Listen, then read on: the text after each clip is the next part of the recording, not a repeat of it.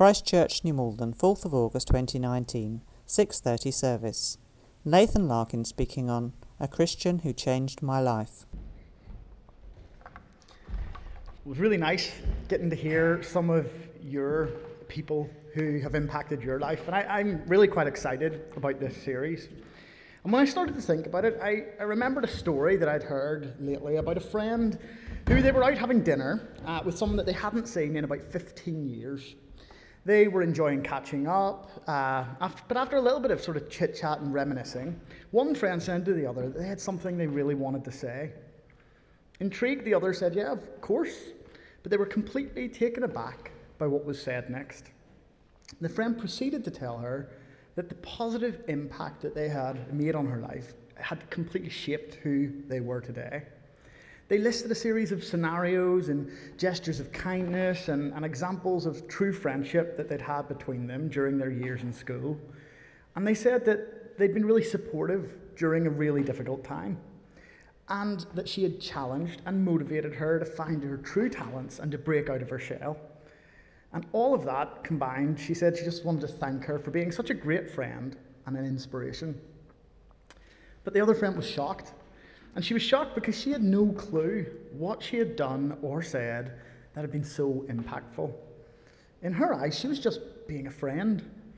But in her friend's eyes, she had been so much more.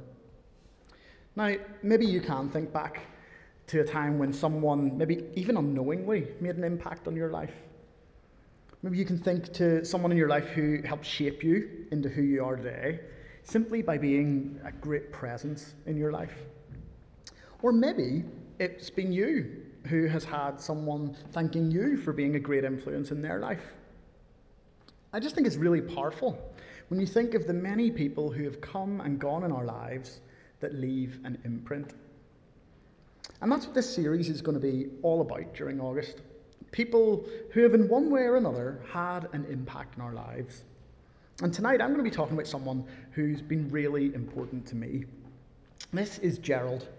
Um, and as far back as I can remember, Gerald has been a part of my life.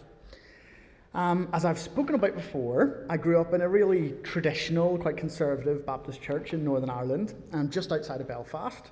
Um, this is it, actually. This is Newtownards Baptist Church.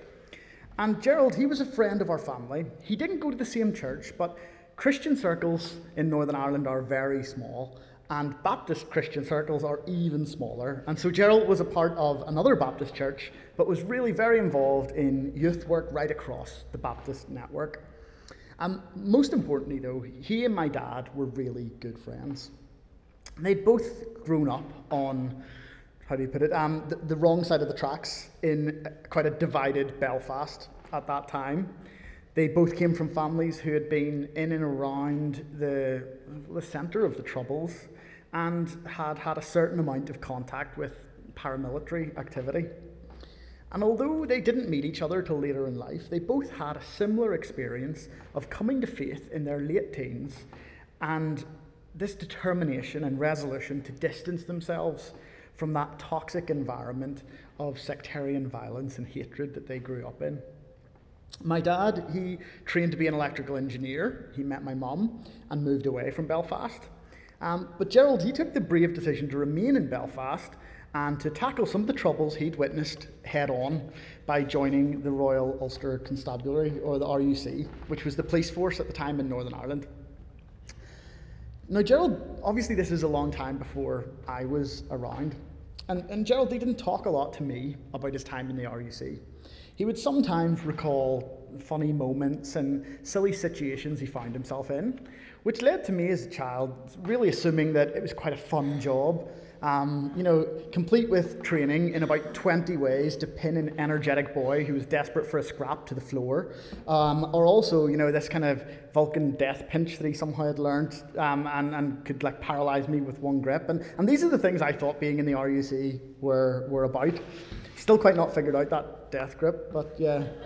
Um, but needless to say, in my mind, Gerald could do no wrong. He was like this sort of fun uncle, always full of jokes and banter. And now, as an adult, reflecting back, I now realise that a lot of that joking was to cover up some of the really traumatic things that he will have witnessed and been exposed to as a policeman in Northern Ireland during those dark times. RUC officers were at the forefront of all of that violence, almost always one of the first on the scenes in the aftermath of bombings and terrorist attacks. And speaking to some of my friends' parents who were also working for the police during those times, some of the things that they saw and had to do were things that, in their words, would, would never leave them. But also, as an RUC officer, you were a massive target. And uh, it was no different for Gerald. Gerald actually survived at least two attempts on his life. One, quite amazingly, was when he was uh, coming back to his car, spotted that there was an explosive device had been attached to the underside, and he saw the reflection of it in a puddle of water. And that was how he managed to um, escape um, what probably would have killed him. But I don't know all of the details about why Gerald had to leave the police. All I know is that he was injured in the line of duty and that it had something to do with that. As a kid, you just don't think to ask those kinds of questions. But what I do know is that through those years in the police, Gerald's faith had grown even stronger. He threw himself into youth work at church. He went on to train in ministry. And he eventually became like really involved in the Baptist youth movement across all of Northern Ireland. Gerald would arrange camps, a bit like what Stephen um, was talking about going on. He would arrange those camps. He arranged evangelism teams every summer, and he would throw massive Christmas parties that young people would travel from all over Northern Ireland to be a part of. He would visit churches to speak. He would go as guest speaker on their church weekends, and this is what Gerald did. I eventually became the chief chaplain to police in Ireland and the chaplain of firefighters for Christ in Ireland as well. And these were all roles that he really thrived in and I'm sure done amazing things in. But that wasn't the sphere that I interacted him, with him in. Um, he always, through all of that, maintained this passion for young people. And in so many ways, Gerald's life was really inspirational, but that's not what had the biggest impact on me. You see, those things were really impressive. And maybe as I look back now, I, wish I could tell my younger self to ask more about that while I had the chance. But to me, Gerald was just this amazing guy that I really looked up to and liked spending time with. Now, back home, it's not unusual uh, for people to just show up at your house at any time of day, completely unannounced, and come in for a cup of tea, sometimes even sort of invite themselves for dinner. And that's just what you get used to when you live in Northern Ireland. And so when there was a knock on the door late in the evenings, as I was getting ready for bed, I would always be excited to see if it was Gerald, who, much to my mum's annoyance, had a habit of calling really quite late in the evening. But I loved it. Any time I could spend with Gerald was a bonus, and I was always happy to see him. See, what stood out to me about him was a number of things, but none more so than how he treated me. I was probably this like really annoying little kid who wanted to scrap and jump around and stay up late while he was probably just there for a cup of tea and a chat with my dad. But he always greeted me enthusiastically, never dismissed me or skipped past my attention to have proper conversations with the grown ups. And growing up in church, I became used to adults talking seriously about things that were none of my business but Gerald, unlike the rest, always included me in the conversations. And, you know, now as an adult, it reminds me of that passage we've just heard read a minute ago, where Paul tells a younger Timothy, Don't let anyone look down on you because you're young. And actually, as I spent a bit of time reflecting on that passage in the last week or two, I've realised that there's loads of things within it that resonate with why Gerald has had such an impact on me. And the first thing I think I learned from him was that Christians don't have to be boring.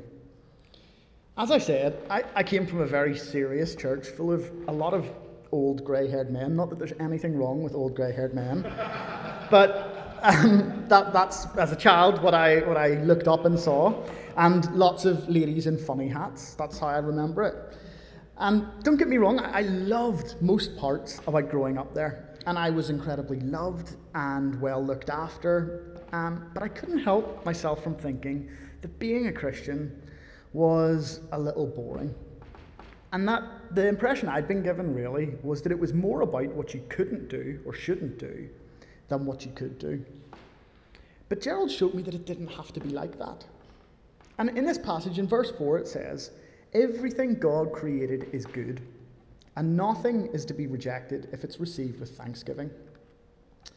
And as I mentioned, Gerald was full of fun and jokes. And they showed me that being a Christian wasn't always about denying ourselves or avoiding anything fun, but that when putting things in their right place, below God, that everything was there to be enjoyed. Even serious things like the Bible. Gerald became famous for the cards he would send. Um, even today, my mum will often include like a little Bible reference at the bottom of a birthday card or an anniversary card. And then, you know, you've got to go and look it up and see what it is. And it's usually an encouraging verse or an inspiring message. Well, Gerald did this too, but in his own way.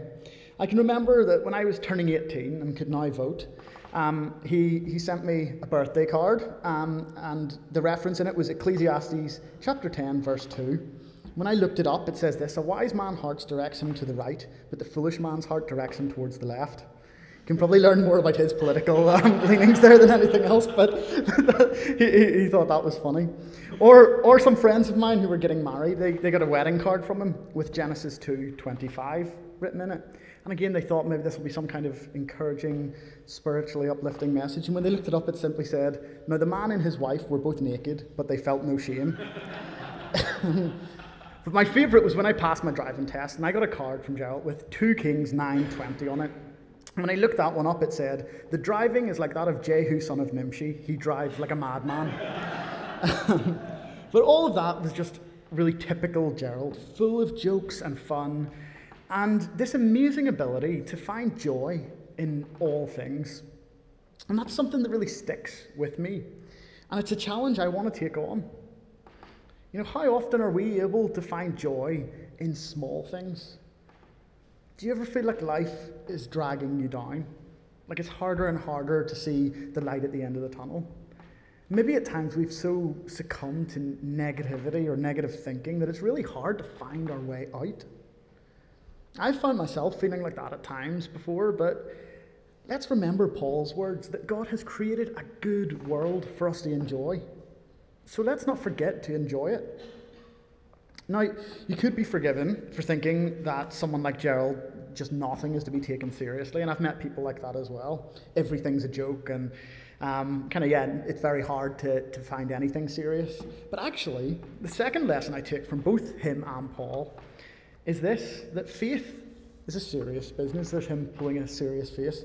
I actually realised I have very few photos of Gerald, um, so that was, that was a bit sad when I went to put this together. But Paul, he challenges Timothy to train himself to be godly.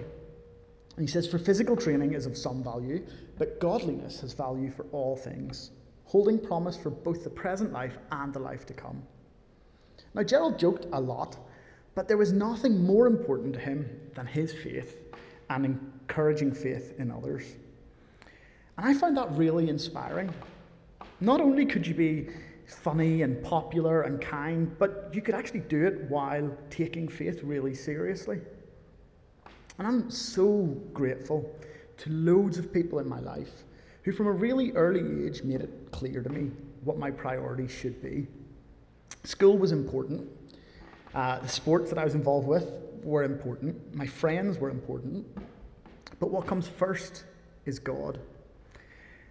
In that order, you know, God first, anything else below. And all of those really good things in life find their best expression when they're integrated into my faith. And that's a lesson that I'm still so grateful for. You know, I was taught that when the Bible says to seek God first, that it really means it. And although it is still really easy to get our priorities wrong at times, that's still something we should be aiming for. Now, I, a little bit like Timothy, was involved in, in ministry from quite a young age. I helped lead the Christian Union at my school. Um, I ran daily prayer meeting in the library in the mornings, though it's usually more like a breakfast club with two minutes of prayer at the end. Um, but I would go uh, as a leader to these camps and these evangelism teams that I mentioned before. And some of these were led by Gerald, others weren't. But what was really amazing, thinking back, was that even when I was leading on a team that Gerald wasn't involved with, he would almost always make an effort to come along to see how it was going, just to visit, to, to encourage me and to give us a pat on the back and say, Well done, keep going. And again, I'm, I'm so thankful for those opportunities early in my life to find my place in God's mission, to be used, to see and to believe that I actually had something to offer.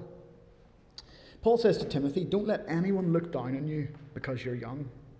But you can set an example for believers in speech, in conduct, in love, in faith, and in purity. And I think that's maybe one of the biggest gifts that Gerald gave to me was this confidence that even though I was young, that I had something to offer, that I could be even an example to adults. And I do wonder if some of the encouragement that I received from him has led to my desire to see young people flourish today. Paul, he challenges Timothy as well, not just encourage. He says, Don't neglect your gift. And we each have a role to play in the family of God, young and old. Maybe you still aren't completely sure what it is that you can offer, but I can promise you, you have something to offer. Maybe you haven't had someone encourage you to explore your gifts. Or perhaps you haven't, but I can promise that there is some role for you in this mission. So you bring something unique to God's mission, so don't ever give up on finding that area that you can serve. And what about encouraging others? Perhaps that could be your gift the people that I've interacted with who've made the most positive impact on the world, they don't seem to settle for just the average. When they see something that's not right, they strive to understand it, to know what's going on, to get to the root of the issue. They observe gaps and things that, that they think, why is that like that? And they offer solutions. They want to change the world because they believe that the world can be better. So I challenge you not just to, to invest in what already is, but to invest in what can be. You know, we've got some amazing people at this church. We've got amazing young people at this church. How can you encourage them? How can you learn from them? And what might, what might you be able to inspire them to do? So share what you know, encourage others to grow. And it may mean a bit more of a background role for us, but what an important legacy to leave. Now, you may well be thinking, this Gerald guy sounds like he can do no wrong. Was he perfect? Well, no, of course he wasn't. As with any of us, he had his flaws, probably more than I ever had a chance to know. But what makes me really sad about Gerald is that I never had a proper chance to say goodbye.